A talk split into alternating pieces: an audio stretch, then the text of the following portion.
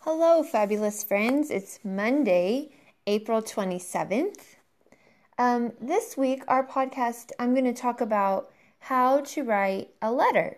There are lots of different reasons for writing a letter, and one of the main reasons is to let someone know how much you love them or how much you care about them.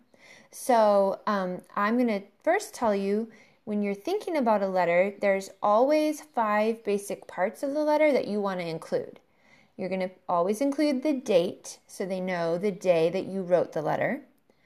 Then you're going to start with a greeting, or sometimes it's called a salutation, and that's just how you open your letter. Usually people put dear and then the person's name of who they're writing to. The body of the letter is that middle part where you're writing several sentences to that person.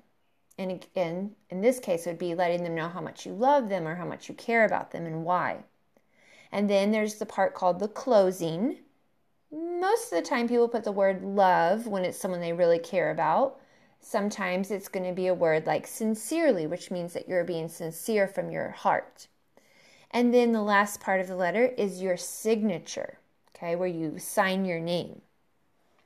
Well, I'm going to give you an example of a letter that I wrote. It's um, a letter that I wrote for Justice Will and Matthias. So I wrote it on April 24th, actually. And here are the words. This is the greeting Dear Justice Will Matthias. And then for the body of my letter, I wrote these words I love you each so much. You make me laugh and smile each day. You are helpful around the house. You make me proud because you work so hard in school. I love watching you play basketball and soccer. I am so thankful I get to be your mom. And then for my closing, I wrote the word love, and you put a comma after that, and I put my signature, Mama, because that's what they call me. I'm going to include in the podcast when I send it out to your families um, a template or just it shows you how to write the letter so you can write a letter to someone you love and care about.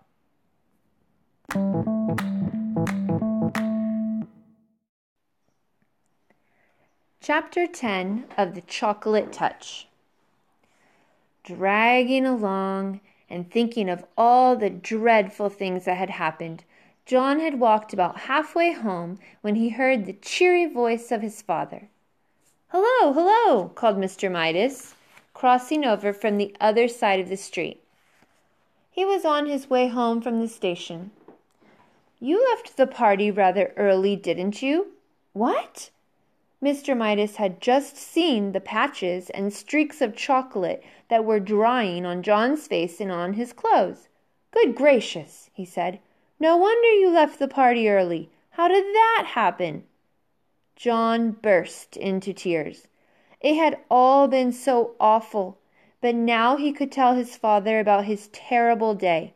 He stopped crying and only sniffed a little now and then as he told the whole story about taking the coin to the candy store, about buying the box that had turned out to have only one chocolate in it, about the toothpaste, about breakfast, the gloves, the silver dollar, the pencil, the lunch, the trumpet, and finally the apple ducking water.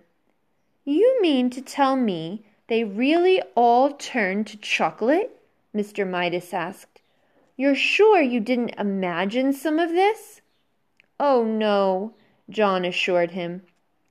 Well, Mr. Midas said, still looking doubtful, we're only a couple of blocks from that candy store of yours. Not that I've ever noticed one there. Suppose we stroll over and ask the man whether his chocolates always do strange things to people. It's on the next corner, John said, recognizing some of the houses on the side street. Not the next house, not the next house, not the next, he said, but. John's voice faded into silence. The corner where he had found the candy store was nothing now but an empty lot, flat, open ground, littered with a pile of rusty tin cans and broken bottles around a splintery old sign saying for sale. Hmm, said Mr. Midas, frowning anxiously at John. I think we'd better pay a visit to Dr. Cranium before we go home. That's where the store was, though, John protested, beginning to cry again. He had shed more tears in that one day, it seemed, and certainly eaten more chocolate than in all the other days of his life put together. I know it was. Dr. Cranium was a busy man. As luck would have it, however, he was able to see Mr. Midas and John almost at once. Well, well, well, well, well, said Dr. Cranium. And how are we getting along now, John? Have we cut down on our candy, eh? How do you do? John responded dully. Apparently he's had a bad day, Dr. Cranium, Mr. Midas said.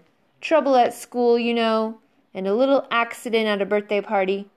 What I'm worried about is that he keeps saying that everything he puts into his mouth turns to chocolate. No more than a nursery fantasy, I'm sure, Dr. Cranium said to Mr. Midas.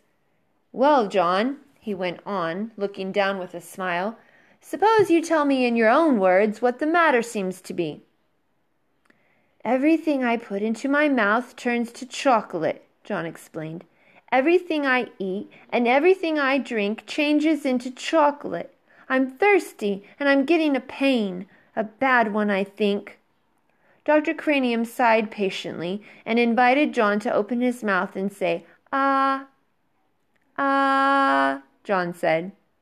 Dr. Cranium peered into John's mouth briefly and gave a low whistle of surprise. This chocolate eating simply must stop. He went to his supply cabinet. I don't think there's any time to be lost, he told Mr. Midas. I'm going to give the boys some of my own special compound. Dr. Cranium's elixir, I call it. Never fails. Dr. Cranium selected a large bottle from one of the cabinet's crowded shelves. He removed the top from the bottle. He got a spoon from another shelf. He filled the spoon with an oily, greenish, yellowish medicine that had yellowish reddish lights glinting in it. It doesn't taste very pleasant, Dr. Cranium warned John in a pleasant tone of voice, but I'm sure it'll do the trick. Clear the stomach and you clear the mind. That's what I always say. Dr. Cranium offered John the brimful spoon. Must I? John asked his father. I know it'll turn into chocolate.